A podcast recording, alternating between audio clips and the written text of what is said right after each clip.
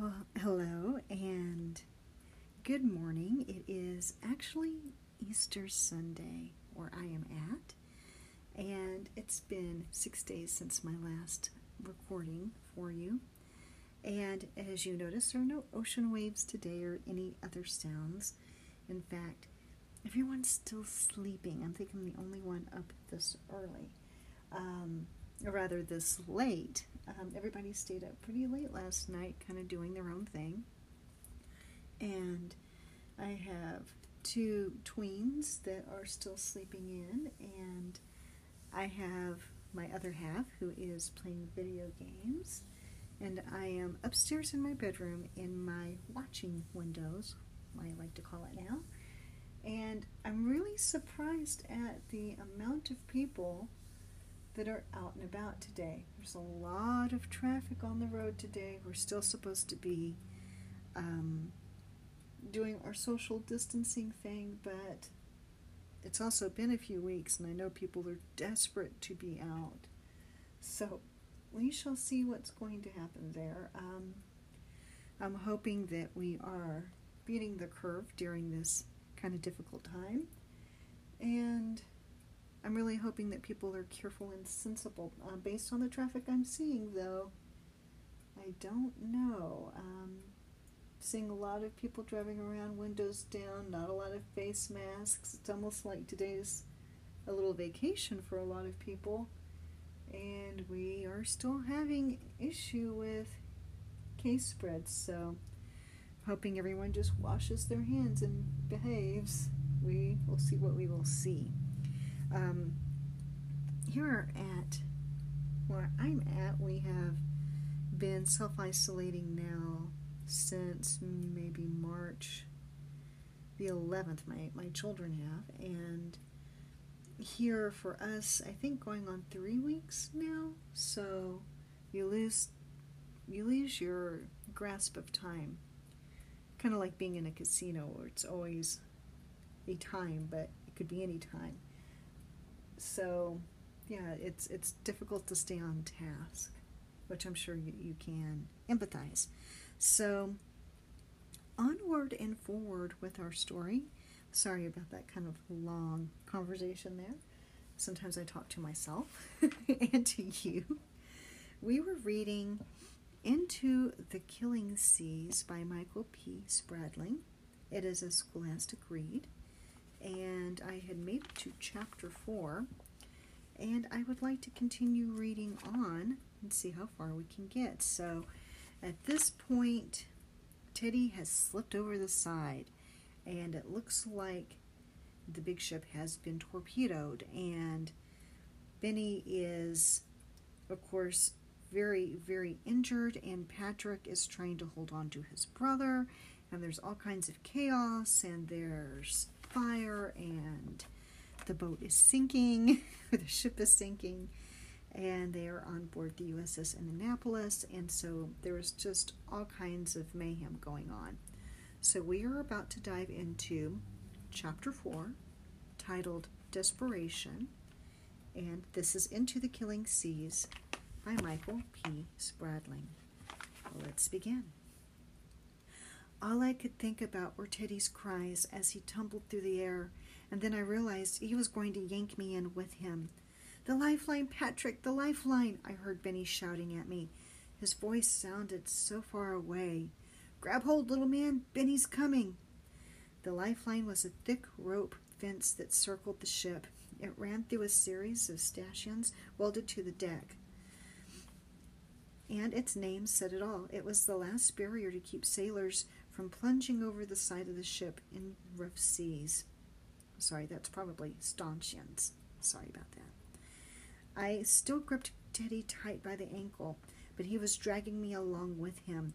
Teddy was only two years younger than me, but nearly the same size and weight. I was pretty sure I couldn't hold him. But once again, I listened to Benny. Ah, Teddy cried as I reached out and snatched hold of the lifeline. I hoped it was still intact. The fire could have burned through it, or it could have come apart in the explosion, but luckily for us, it held fast. I gripped the rope with all my strength as I flipped over the side of the ship. I thought my shoulder would be ripped from the socket when Teddy and I finally jerked to a stop. We dangled in the air, Teddy swinging back and forth in my hand. Ah, Benny, help me, please. Someone help, I shouted. I had Teddy tight around the ankle, but I knew I couldn't hold him for long, and I wouldn't have anywhere near the strength to pull him back up.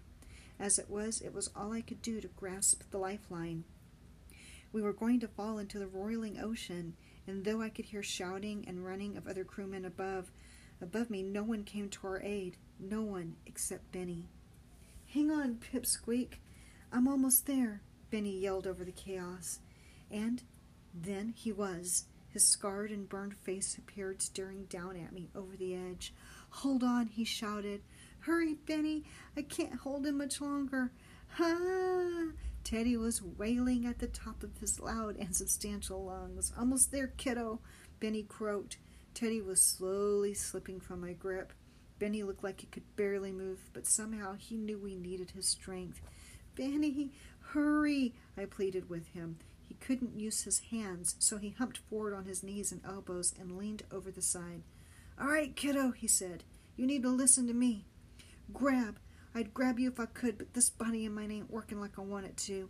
So you're going to swing your leg up and hook it over the lifeline. You're going to pull you're going to pull the both of you up, understand?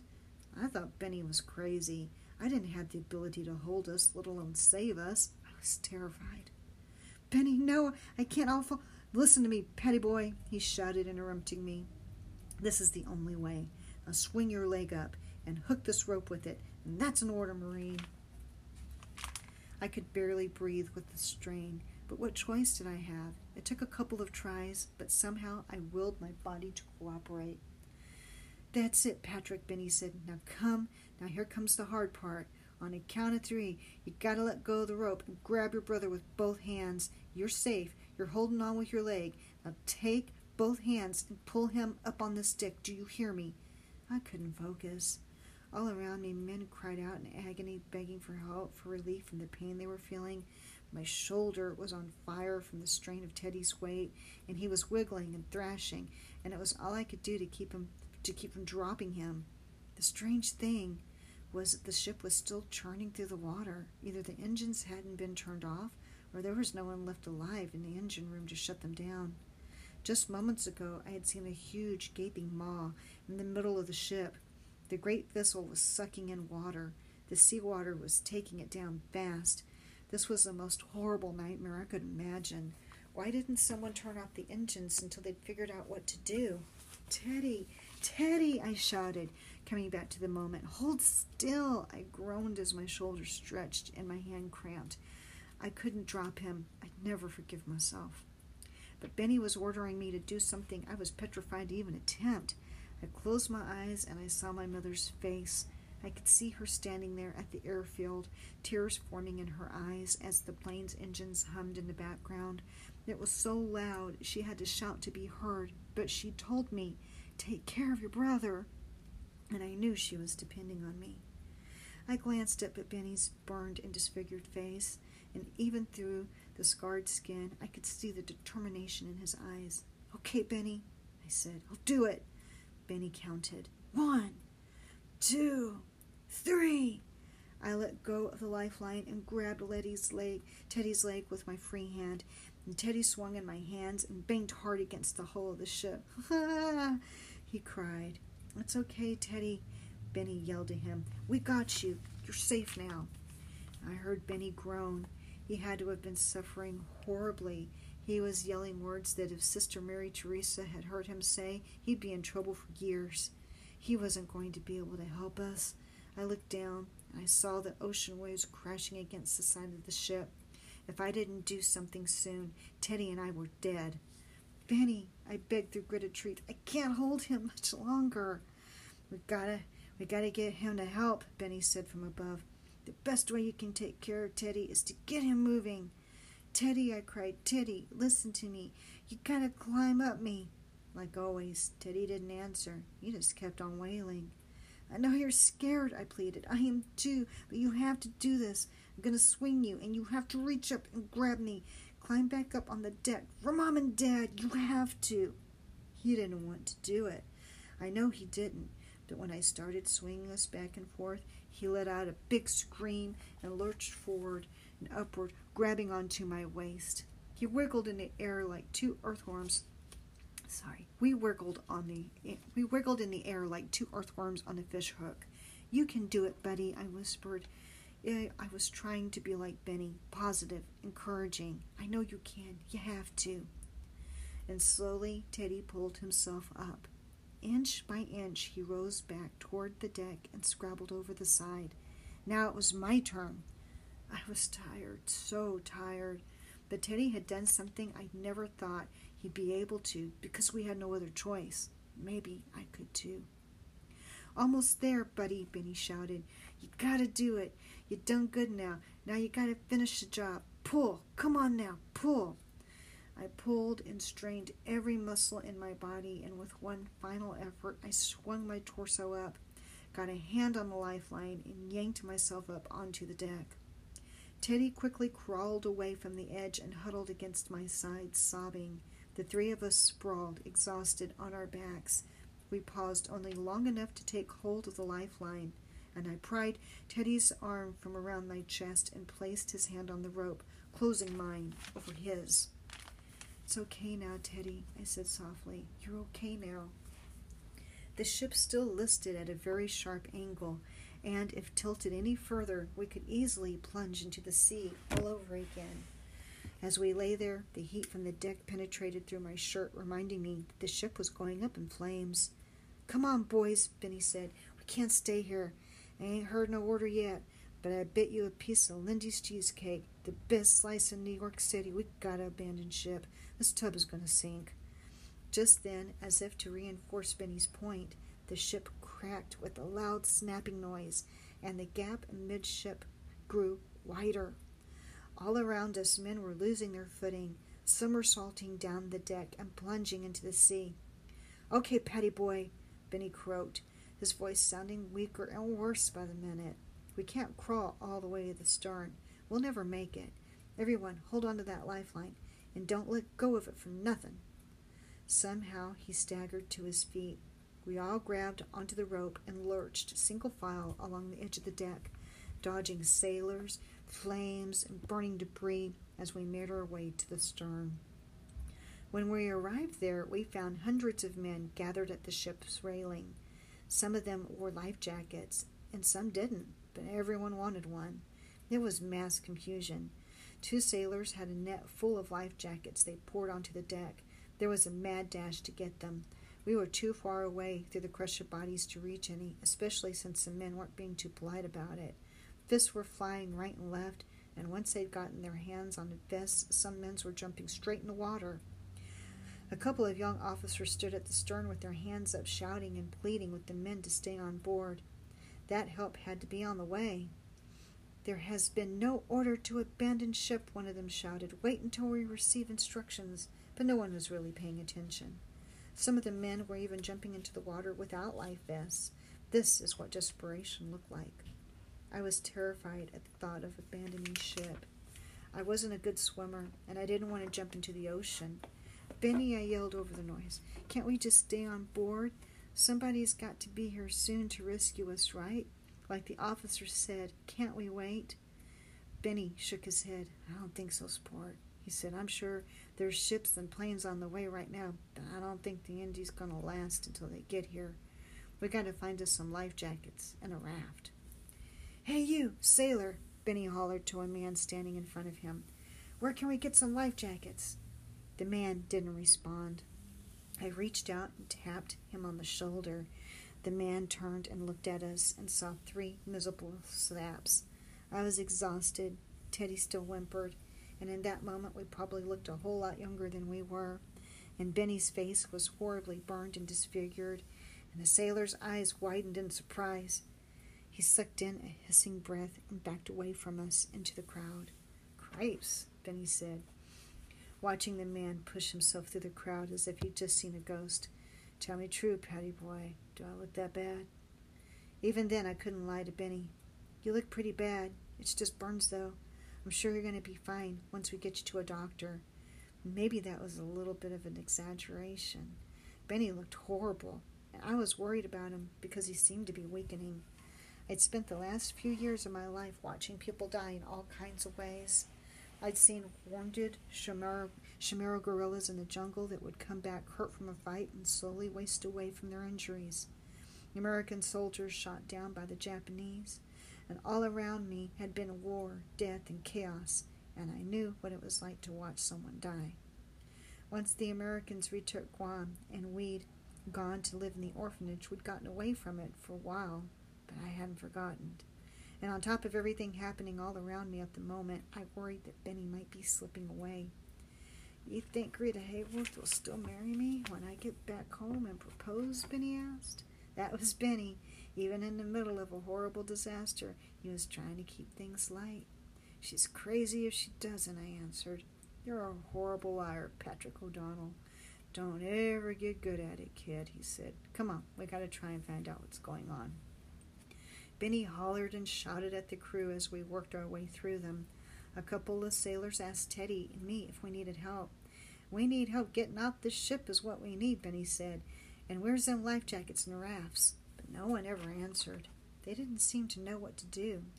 I overheard one sailor tell another that the first, first torpedo destroyed the ship's electrical system. His shipmate answered that without it, there was no way for instructions to get out to the crew over the ship's loudspeakers. Benny herded us through the crowd. We kept asking questions and demanding answers, but each response conflicted with the last. The distress, the distress call had gone through. It hadn't gone through. The captain had given orders to abandon ship. The captain had given no such orders. He was dead. He was alive and on the bridge taking control of the situation right now. No one seemed to know the truth. The group at the stern was growing in, the group at the stern was growing in size. Despite orders to the contrary from the few officers there, men continued to ignore them, taking their destiny into their own hands and leaping off the bridge.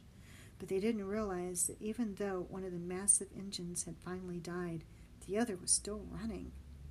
With one of the with one of the Indianapolis's great propellers still turning, some of those who jumped were bludgeoned to death or chopped into pieces. It was worse than anything I'd seen on Guam. And like I said, I'd seen plenty. Don't look, boys, don't look. Come with me, Benny said. With his burned arms, he motioned us away from the stern, and we fought our way through the mass of bodies to the port side and back towards the middle of the ship. It was less crowded there, but closer to the fire and smoke, so we huddled down low. Patrick, Benny said, listen to me. I ain't never lied to you, have I? Not since the day I first met you at St. Sister Mary, Mary Teresa's orphanage, and, and you tricked me into yakking away about how big bum Hank Greenberg was for a better first main, first baseman than he told old Iron Horse himself. Lou Gehrig, even with a rock head, knows ain't true. No, Benny, I said. I was so frightened. My breath was coming out in ragged gasps. You never lied to me. I ain't lying to you now. I gotta believe the distress call went out. I know, I know the crack on the Swabbies. A, I know the crack on the Swabbies a lot, but the Indianapolis is a darn good ship, one of the best in the whole fleet. Captain McVay, he has everybody trained to do their job. I've gotta believe they knew what to do when that sinking sub hit us. And the first thing to do would be to send out a call for help. And I'm thinking there's ships and planes on the way. But I'll tell you true, it don't look good. I don't think this ship's going to make it. We gotta go over the side. We need to abandon ship. There's guys down there right now in life rafts, and they'll pick us up. You'll see. But we gotta get out to Indianapolis before she takes us down with her. You understand me? Teddy was clutching at my arm again, making his ever present noise. Teddy understood everything he heard. He knew what was happening all the time. He just never talked. Now he was afraid and clawing at me so much I couldn't think straight. Quiet down, Teddy, I said in the calmest voice I could muster. I needed to focus, but there was no time. I could feel the ship shaking and vibrating beneath my feet. It felt like it was going to break apart at any moment. I knew Benny was right. I looked out across the dark, tossing waves, and it was so hard to see. The sky was overcast, almost pitch black and too dark to see anyone floating in the water. Only the fire on board gave off any light at all. But I knew Benny was right. We didn't have a choice. If we stayed on board, we'd die. All right, Benny, I said. I'm ready when you are. All right. So that was the end of chapter four, and we will take just a quick little break. Well, hello and welcome back, and we are now getting ready to dive into chapter five. Ha, no pun intended. So, um, again, this is a reading from Mr. Michael P. Spradling. We're about to begin chapter five, now titled, I think, for this book. This is um, this chapter is also titled "Into the Killing Seas." So, without further ado, chapter five. We took one last look around the deck to see if we could find a life jacket, at least one for Teddy but every one we could spot was already claimed, and the men wearing them didn't look like they'd be giving them up for anyone. The hole the torpedo had cut in the ship had widened with every snap of steel, and now the Indy was almost severed in half. Someone was shouting that one of the lifeboats had jammed on its winch. I didn't really know what that meant, only what it meant for us. We were probably going into the water, whether I liked it or not. I'm not a good swimmer, Benny, I said, starting to lose my nerve. I'm scared. I wasn't ready for this after all. It was a bad idea. It's all right, Pipsqueak, Benny said. We ain't got to swim nowhere. All we got to do is tread water until help arrives. You can do that, right, buddy? I was beginning to think I couldn't do it. Back in Guam, when I'd had when I'd heard that Annapolis was leaving for the Philippines, all I could think about was getting back there to find my parents. Now I was on a ship that was going down like the Titanic, and I was terrified. Why had so much awful stuff happened. We were really the most unlucky kids on God's green earth. Wasn't it bad enough that Teddy and I wasn't wasn't it bad enough what Teddy and I had been through already? Can't do it, Benny. I said, I'm not going to be able to swim. Sure you can, sport. I promise.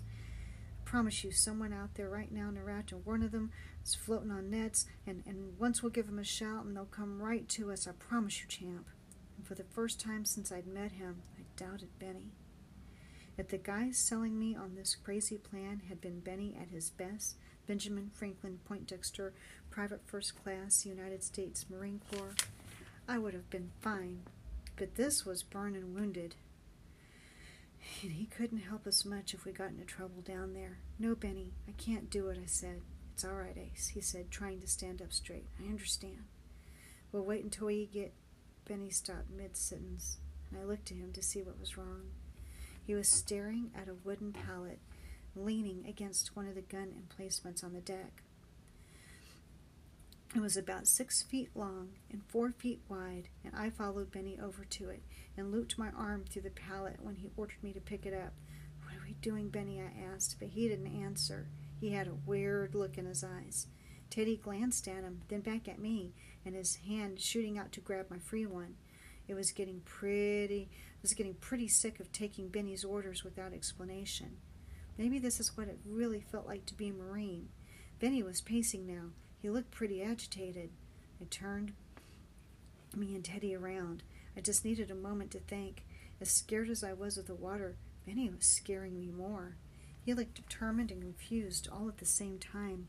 But before I could figure out why, the ship jerked on its side again, and something smacked me in the back of the head. Penny, what are you? I screamed as I flew over the side of the ship. Teddy, I shouted. It was the last word, and it was barely out of my mouth before I saw my not so little brother and that big wooden pallet were following right behind me. The ship was listing so badly, it wasn't as long a drop as it normally would have been. I hit the surface with the worst billy smacker I'd ever felt in my life, and all the air rushed out of my lungs. I plunged beneath the water surface, hoping to avoid Teddy and the pallet, but I sucked in a great mouthful of water, and I heard a loud splash above me, and something whacked me hard on the shoulder, and then somehow I rose to the surface and coughed up all that seawater. Heads up, Pipsqueak! I heard Benny shout. Duck! I looked up to see Benny flying through the air. He was going to land right on top of me. Without thinking, I dove under once again. When I bobbed to the surface, Benny and Teddy were there in the water right beside me, the waves raising and lowering us like corks. The pallet floated next to Benny, who'd hooked his arm through it. Here, this here pallet's going to be our raft, boys, Benny said. No matter what, we ain't going to let go of it. Understand? You hang on to it like you never hung on to anything in your life. You pushed me into the water, I screamed at him. You didn't. I didn't. You fell when the ship keeled over. Now hold on to the raft, Patty boy. Benny said. No, I'm not going, not doing anything you say any more. The waves were running high, and when one of them crashed into me, I swallowed more water, and it hit my stomach and came right back up. As I coughed and retched, Benny paddled over to me, and the next thing I knew, my arms were resting on the pallet, holding my head above water. Patrick, calm down now. I'm sorry for what happened to you up there, but you had to get off that ship. Teddy was clinging to the pallet like a squirrel on an oak tree. His eyes were wild, and he was sobbing, and the waves were driving us, driving us back towards the side of the ship. You push me! I, you already said that, sport, and I get you're mad. You want to believe that? Fine, but we got a whole lot of worse things to worry about right now. Almost on cue, I heard a snapping sound, and another big piece of the ship broke off in the center, snapped off, and plunged beneath the surface. The men who were gathered at the stern howled even louder than before. Now they were jumping into the water by the dozens. The ship, the ship listed again and twisted further towards us. Patty boy, Teddy, you gotta paddle now. Now! We gotta get away from the ship or it'll drag us down with. Come on, come on now, don't let go of this pallet and kick those legs as hard as you can. I was frightened. Not too frightened to remember that I was mad at Benny for pushing me in the ocean but enough that I knew that I had to listen to him now. I didn't want that ship to fall on us or for us to get sucked under the water, so I kicked with all my might, and the pallet slowly moved away from the sinking cruiser. Harder, boys, Benny shouted. We've got to get farther away. Every part of my body hurt, and I was exhausted, but my legs kept moving. Even Teddy seemed to understand, grasping the pallet like it was a paddleboard and kicking away like a racehorse but the ship was snaking over on its side. The waves were high and heavy, and they kept pushing us back. We weren't going to make it. Come on, Phyllis, Benny pleaded. I always heard you Detroit boys was tough. This ain't tough. You're swimming like a bunch of pansies. You gotta kick those legs like United States Marine Corps. Go like the Marine Corps does. Go, go, go. He was pushing us hard. It just made me even angrier at him. But I guess that's what I needed in that moment anger forcing me to prove to Benny that I wasn't, wasn't weak, that I was tough. I furiously kicked my legs, and we gained distance from the ship. The pallet was unwieldy and hard to maneuver, but slowly we cut through the waves. That's it, Benny prodded. Now we're doing it. As we were about to crest another wave, the loud wrenching sound of metal behind us told us that the ship had finally rolled onto its side. It made a huge splash before I could do anything. The suction of the ship sinking below the water jerked me away from the pallet, and I tried to take a breath before I went under, but all I got was a mouthful of salt water, and the last thing I heard was Benny shouting my name.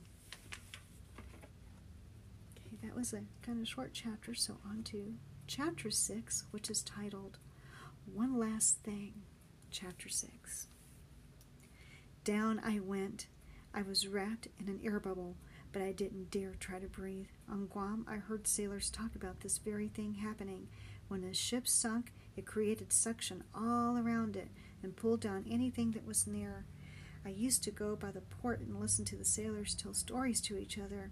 One guy had been talking about being on board the USS Hammann, which was sunk in the Battle of Midway.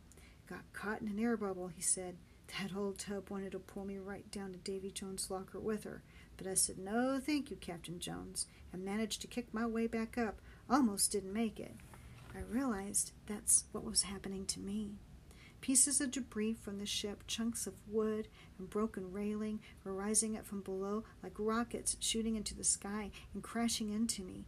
Murky, dark masses clouded the water, leaking diesel fuel, I guessed but strangely enough, I could see something past it a fire still raging through the portholes of the ship. There must have been some airlift in the dogged off section amid the interiors. The flames continued as the giant iron beast sank towards the ocean floor. Other than the soft glow of the firelight the ocean was black as night. I had tried mightily to pull myself upward, but now the suction was far too strong. I felt helpless and tired. I pumped my legs until I had no strength left. I kicked and kicked. It was no good. My legs were exhausted, and I sank even deeper into the dark water. I'm not sure when the realization came to me I was going to die. What does somebody do when they're going to die and they know it? From the first night the Japanese attacked Guam, and for the next two years, I'd been like someone who died nearly every day. But I never really wondered what, what they thought about when it was happening to them. Some of them cried, some of them shrieked, some of them accepted their death quietly. Some, like Sister Felicity, never knew what hit them. It was just the end, and that was all, I guess. I just, just put it out of my mind, never figuring what I'd do when my time came. I didn't know what to do. Should I pray? Sister Marie Therese was were there, she'd say I should ask God for forgiveness for my sins. Should I apologize to my mother because I hadn't done what I'd promised? I hadn't taken care of Teddy like she asked me to? What would happen to Teddy? Would he drown in a heaving ocean, as I was about to do? I thought a million things in those few seconds. My lungs were about to burst. I couldn't hold my breath any longer. My eyes were burning from the salt water, and I wanted to cry, but I was too afraid to even do that. I would hold on to my last breath. Some day, when we met in heaven, my mother would know I tried. To my last breath, breath I tried.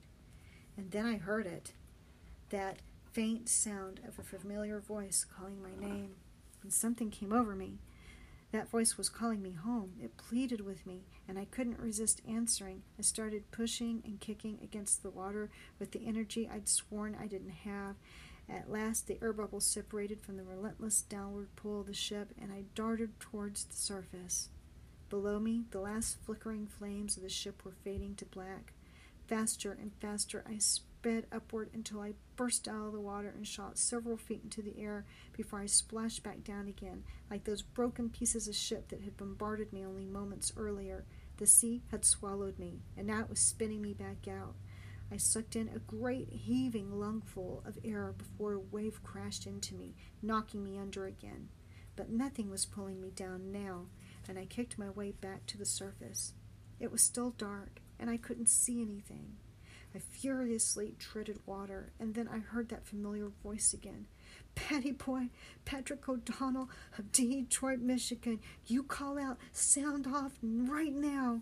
Benny bellowed. His voice was hoarse and raw, like he'd swallowed broken glass, but he was shouting as loudly as he could. I'm here, Benny! Patty Boy!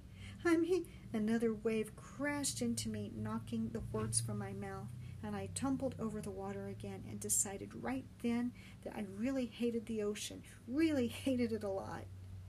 I emerged again and tried to get into a rhythm with the rising and falling waves so I didn't get swamped every second. Benny was still yelling my name. Patrick! I'm here, Benny, I'm here! Where are you, Pipsqueak? In the ocean somewhere. It's pitch black. How am I supposed to know where I'm at? I was still a little shook up from almost drowning. I probably shouldn't have taken it out on Benny, but still. Patty boy, you gotta try to swim to my voice. Come on now, you can do it. I can't, Benny. Too tired. Almost drowned. I can't. Like always, Benny refused to give up. You listen. You listen to me. You will not drown in this ocean. Benjamin Franklin Point Poindexter Private Class First United States Marine Corps will not allow it. Is that clear to you, Marine? You will promise me right now at this very moment that you are not going to drown. Are you going to survive? You are going to survive. Is that clear? Sound off. Benny had turned into his old self, well, maybe his old self, if he'd ever become a drill instructor. When I didn't answer right away, he started cursing again and calling my name. I kept trying to tread water, but I was so tired. If only I'd gotten my hands on one of those life jackets. Patrick! Benny croaked out again. The more he yelled, the worse his voice got. Benny, I can't swim anymore, I said, bobbing on another wave. You can't swim anymore. Well, cry me a flippin' river, sport. You got, you think you got problems? I'm stuck on a lousy hunk of wood with your screaming brother. A dangler got my face burned off. So don't you sing to me none of your sub stories about how bad you got it. There's a thousand men in this ocean right now got it just as bad off as you, or worse, and that ain't counting the ones that are already dead. So you quit your belly aching and you swim towards the sound of my voice. You do it now. You hear me, Marine? Before I even realized what I was doing, I was dog paddling towards his voice. I don't know how to swim, Benny, I'm afraid. You don't know how to swim? You think I had to pull on the backyard of my third floor floor walk up in the Bronx? You kick with your legs and you paddle with your hands. It ain't algebra. Now my hands and face ain't worth a plug nickel, but my legs is working, and me and my Teddy is to kick our legs and push this pallet towards you. You keep hollering. I'll do the same. Follow my voice. Then we'll meet in the middle.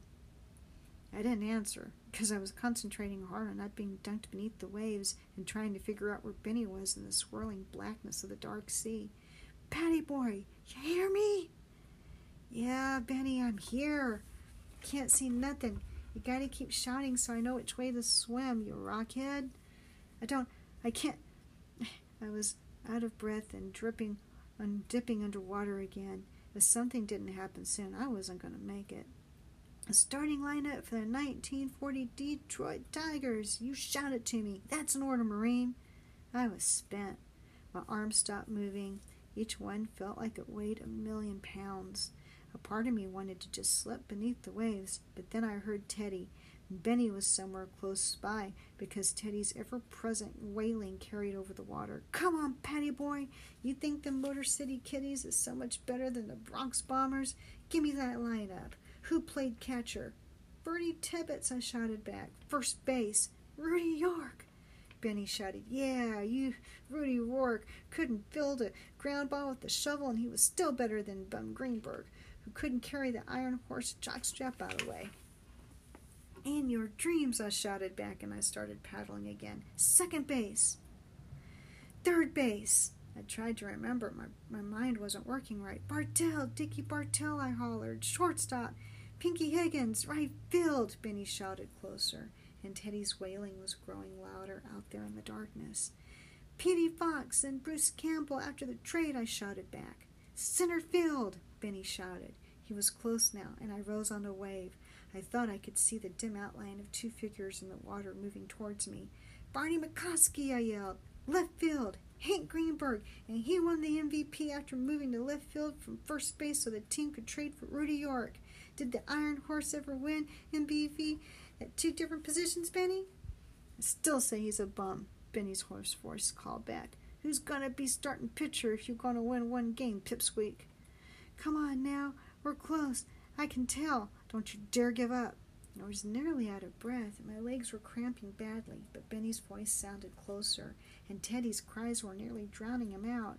Just a little longer, I thought to myself. Patty, who's your starting pitcher? Bobo Newsom. I was panting and could hardly speak. No! Wait. Bobo had a better record that year, but but I'd give the ball to Schoolboy Rowe. That pressure wouldn't. I never got to finish. A wave rose up and the pallet crashed into me, nearly knocking me under again. And then there was Benny and Teddy, and Teddy even stopped crying when he realized it was me. And all I could see in the darkness were the whites of their eyes, and I grabbed the pallet and managed to pull myself up onto it so that only my legs hung in the water. You'd make a lousy manager, Pipsqueak, Benny said, picking schoolboy over Bobo. Madness. Everybody knows you gotta ride the hot hand. All right. Shall we burrow on into our chapter 7? Some of the dialogue is a little difficult to read. I'm not a professional reader, so kind of hang in here with me. Um, this is, you know, just us having some time together and enjoying this kind of young adult read here. So this one is called Chapter 7, and it is The Darkest Depths and it has three little stars, and underneath it it says 30 July 1945, day one. So it looks like now we're going to get a day by day rundown of what was happening in the ocean. So the Indianapolis has sunk, and Of course, Patrick got sucked down with the ship, and he was kind of riding in an air bubble, but he didn't want to breathe too much. And one of the things I loved about this last chapter was that he could see through the portholes that there was still a fire burning, even though the ship was sinking. So the ship, you know, part that he was seeing was underwater, and he looked down, and the ship was still on fire. Well, that's just crazy, right?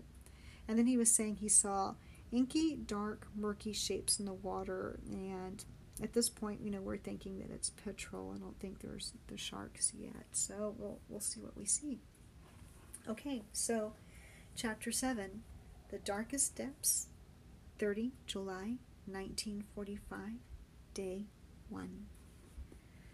I'm not sure how long I lay asleep, half in and half out of the water. It could have been hours or minutes, and when I came to, I was still clinging to the pallet, and Teddy was whimpering softly, something he often did in his fitful sleep. The night was still dark, but it was growing lighter far off on the horizon, and when the moon cracked its way through the clouds, I could see Benny floating along, his burned hands twisting in the wooden slats of our makeshift life raft. He groaned and muttered soft curses under his breath. The sea had calmed some, and the waves were not quite as high as they'd been before. Still, even the smaller ones tossed us about, and I wished I could find a way to get some height and have a look around but I was still so exhausted, my head and shoulders remained planted on the wood.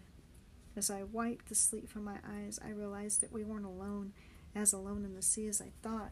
Everywhere around us, waves, all around us, voices were yelling. All at once, from the sound of it, a whole bunch of the crew had managed to abandon ship, but from their cries of, for help, it was also clear a great many of them were injured. Where's the doc? I've got a wounded man here. I heard a voice call out, Doctor! Every ship had at least one doctor plus several medical corpsmen. If I could find one of them, maybe they could help Benny. As if he knew I was thinking about him, he moaned, lifted his head, and looked at, and looked around. Patrick, he's still there, Pipsqueak. Yeah, I'm right here, Benny. Good. We're being rescued yet? No, not yet. The sun will be up soon, and I hear a lot of guys yelling for help, but I don't see 'em or any hope for us, I said. Yeah, with these waves, I bet our guys will be scattered everywhere, hard keeping track in the dark. Benny stopped talking and groaned. It sounded like he was in agony. What's wrong, Benny? I asked. Nothing, sport. Just a rough start to the morning is all. I don't suspect the salt water is doing these burns I got any good. Sorry about that. That was kind of an unnatural break. I had an interruption here on my side, and I'm still not very good at editing um, some of these recordings. I'm still learning, so I'm working on that. So, just to kind of recap, we had begun chapter 7 called The Darkest Depths, July 30th, 1945, day 1. So, I'm going to read back a little bit and then start us again to finish this chapter. Chapter 7 The Darkest Depths pick up from our last um, drop off. Okay, here we go. So, Patrick, you still there, Pipsqueak? I'm right here, Benny, I said. Good.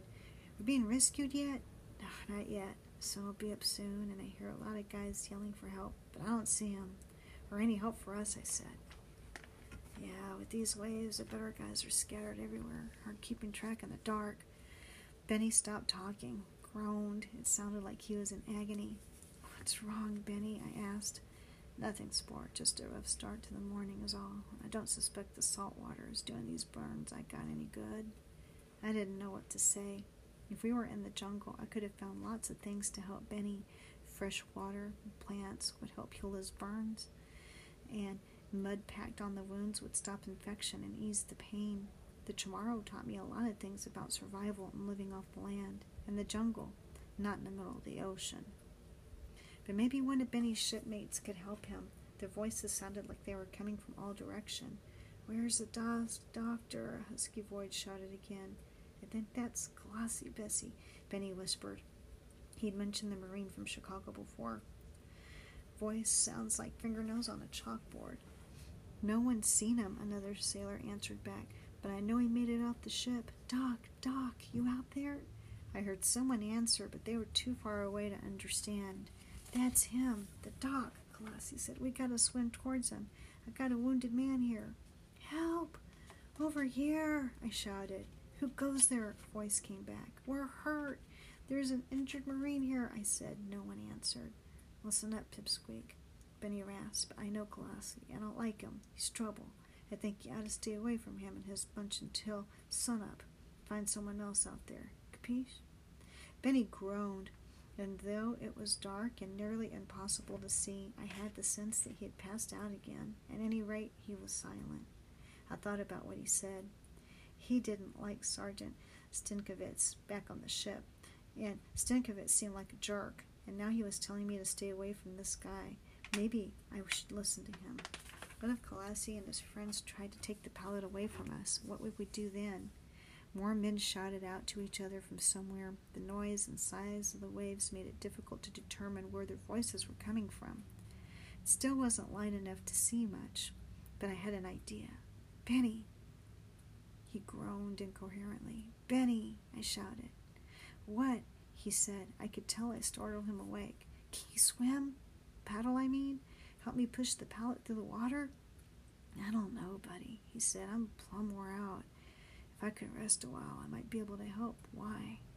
Because I just heard more of the crew shouting over there about the doctor, and he got off the ship with the rest of the survivors. If we can find him, maybe he can treat your burns. That's a real good idea, Pipsqueak. You're thinking like a Marine, making an assessment of your tactical situation, choosing your course of action. But here's the thing your troops is done in, Patty boy. Teddy's true rung out to help, and as much as it pains Benjamin Franklin Poindexter, Private Class First United States Marine Corps to say it, I ain't fit for duty right now. Besides, I bet the doctor's waiting room is full up right now. A lot of wounded he's got to tend to. Assuming it was even him the swabbies heard. We should just wait here. Someone will be along to rescue us soon, he said. Something was different in Benny. Never once could I remember him saying no to, no, to doing a thing, or that we weren't going to find a way to accomplish what we set out to do. Benny was always upbeat and positive, except for Swabbies, Tojo, Hirohito, Hank Greenberg, and Sergeant Stinkovitz. He had never had anything bad to say about anything. Now he was making up a reason, an excuse not not to try, not to try something, and I figured it was my turn to get him going. You always told me Marines never give up, I said. now, whoa, whoa, whoa. Benny was almost whispering. His voice was so weak. Don't you go spouting off upon about quitting. I ain't saying that. We ain't giving up, not one bit. But even squared away Marines gotta rest and regroup before the next fight. Best thing we can do is hunker down and wait till daylight when the rescue ships and the planes will be here, and then we'll get plucked right out of this giant bathtub like a rubber duck. I just, I just think we need to rest and we need to just be calm until then. All right, Patty boy? I guess I said, but I wasn't convinced Benny was right. I was thinking about the chaos on board the ship when the torpedoes hit and how fast Indianapolis went down. I remembered some of the crew saying that nobody knew for sure if the distress call went out, how the communication system got all blown up when it first hit. Nobody even knew when to abandon ship because the speakers didn't work. I wasn't sure Benny was thinking clearly. Maybe no one was coming for us, at least not for a while. I rested for a few minutes. The pallet was doing an admirable job of keeping me afloat, and I had no idea which direction was which. But there in the light was a light starting to break up the horizon to my left, so I knew that it must be east. I heard some guys shouting something, not Colossi, some, some voices I didn't recognize coming from behind me. I was reminded again about the doctor. If Benny and Teddy couldn't help, it didn't matter. I could. I worked away to Teddy's side of the pallet and started kicking with my legs, pushing it slowly towards the sound of voices. I wasn't making much progress, but it was something. After a while, I was getting closer. The voices were getting louder, clearer, and suddenly I could make out what the men were shouting. Dozens of them. They weren't calling for the doctor anymore. They were screaming for their lives. No, dear God, no! I heard a single voice cry out, Help! Someone, please help me! More voices joined in, and I heard a high pitched, almost squeaky voice from somebody who sounded like a young, sounded very young and terrified. A gruff, hoarse cry, probably someone from New York because he sounded like Benny, only with a deeper tone. And then the southern accent shouted out in horror, joining an overwhelming chorus of screams, and they sounded as if they were being tortured. And then I heard the youngest sounding voice spilled out the reason for their alarm, and I instantly grew terrified myself. Sharks! he yelled. Everywhere! Look out! His words died in his throat, and he made the most horrifying anguish sound I'd ever heard. On Guam, when someone was shot, the death usually came quickly. A bullet ripped into someone's chest, and that was it for them. Or sometimes in the jungle, we had to leave our wounded behind because when you're being hunted by the Japanese Imperial Army, silence, silence is life, and noise, noise is death. And the wounded tend to make noise. I tried not to think about the ones we'd abandoned. The Japanese always caught up with them quickly. Usually you'd hear a single gunshot, and then the cries would stop. Now it was sharks, and there were sharks in the water, and from the sound of it, they were all around those men. I stopped paddling, floated there, waiting for someone, anyone to tell me what to do. Benny was too far gone at that moment to realize what was happening, and then from below the surface of the water, something hard and scaly brushed against my leg. The sharks had found us, and just like the other men had, I screamed. So that's a kind of creepy ending to chapter 7, and I'm going to leave you with a cliffhanger. so I will be posting this so that you can enjoy this, and we'll try to do maybe more recordings so that you're not waiting too long to post the next chapters um, and get that up for you. So, thank you for joining me this afternoon, and I hope that you have a great evening or day or morning or whatever time it is. And we will join you again to finish, well, to read a little deeper into uh, our story written by Michael P. Spradlin. again into the killing seas. So I hope you enjoyed that, and we will continue next time. Bye.